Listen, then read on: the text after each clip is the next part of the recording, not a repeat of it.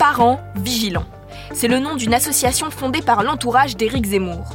Des membres de ce collectif sont candidats aux élections de parents d'élèves qui ont lieu ce week-end. Proches des idées de l'ancien candidat d'extrême droite, ils disent vouloir lutter contre le wokisme et le lobby LGBT. Un atout précieux pour les ambitions politiques du président de Reconquête. Pourquoi? On pose la question à Marie-Pierre Bourgeois, journaliste politique à bfmtv.com.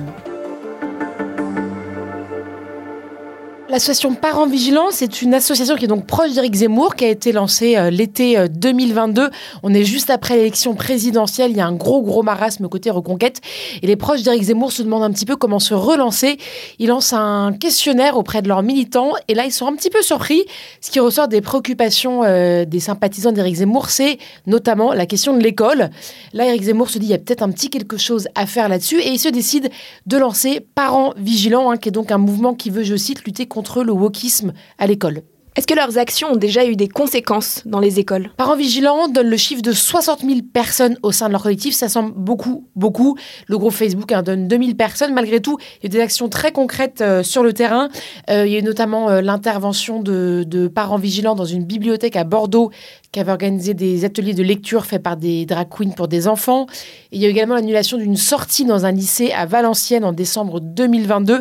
C'était une enseignante de philosophie qui voulait faire une sortie scolaire pour euh, aller voir des personnes migrantes. Est-ce que l'engagement de cette association peut servir les ambitions politiques euh, du parti Reconquête, le parti d'Éric Zemmour? Alors c'est assez intéressant les élections de parents d'élèves parce que c'est un petit peu euh, en dehors des radars médiatiques. Par ailleurs, il y a beaucoup beaucoup d'abstention. Hein. Il y a eu 49% d'abstention des parents d'élèves euh, l'année dernière.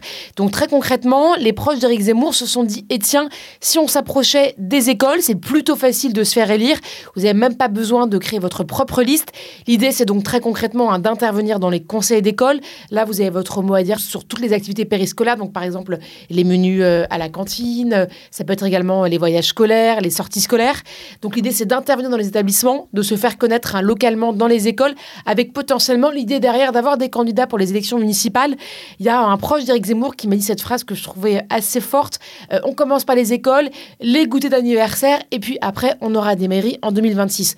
Donc l'idée c'est vraiment petit à petit de grignoter du terrain. Ça commence par les écoles et ça pourra finir par les mairies. Est-ce que l'éducation nationale a connu par le passé des tentatives d'entrisme similaires?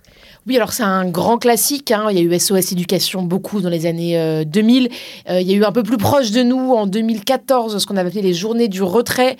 Euh, rappelez-vous, hein, on est pendant les ABCD de l'égalité qui sont portés par Najat Vallaud-Belkacem qui à l'époque est ministre aux droits des femmes et à l'égalité.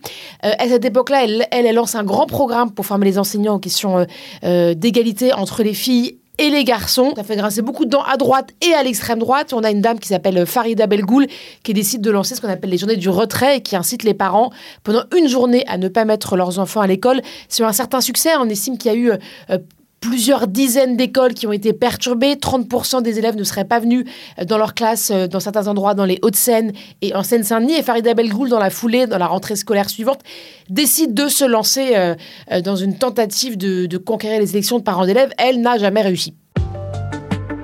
Merci d'avoir écouté la question info. Tous les jours, une nouvelle question et de nouvelles réponses. Vous pouvez retrouver ce podcast sur bfmtv.com et sur toutes les plateformes d'écoute. À bientôt!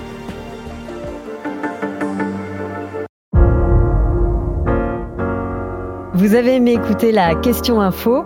Alors découvrez le titre à la une, le nouveau podcast quotidien de BFM TV. Les grands récits de l'actualité, des témoignages intimes, c'est tous les soirs sur vos plateformes préférées. À bientôt